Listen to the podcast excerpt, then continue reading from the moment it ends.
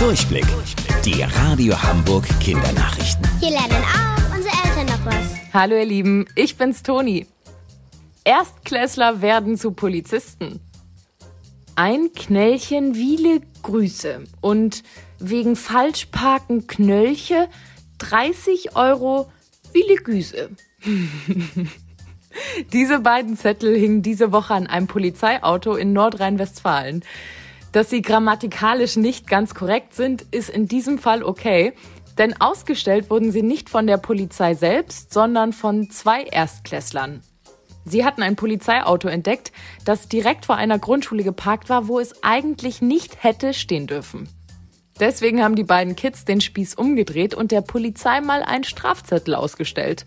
30 Euro gab es für die Kids am Ende nicht, aber dafür eine Entschuldigung und eine große Tüte Gummibären. Könntet ihr als Kinder bald auch geimpft werden? Ja, die Chancen stehen dafür offenbar gut. Das sagt zumindest der Chef der Firma BioNTech. BioNTech ist ein deutscher Corona-Impfstoffhersteller.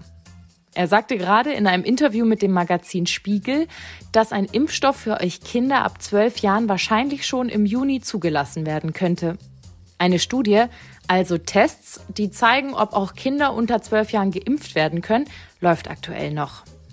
Das Impfen gegen das Coronavirus ist natürlich aber auch für euch Kinder absolut freiwillig.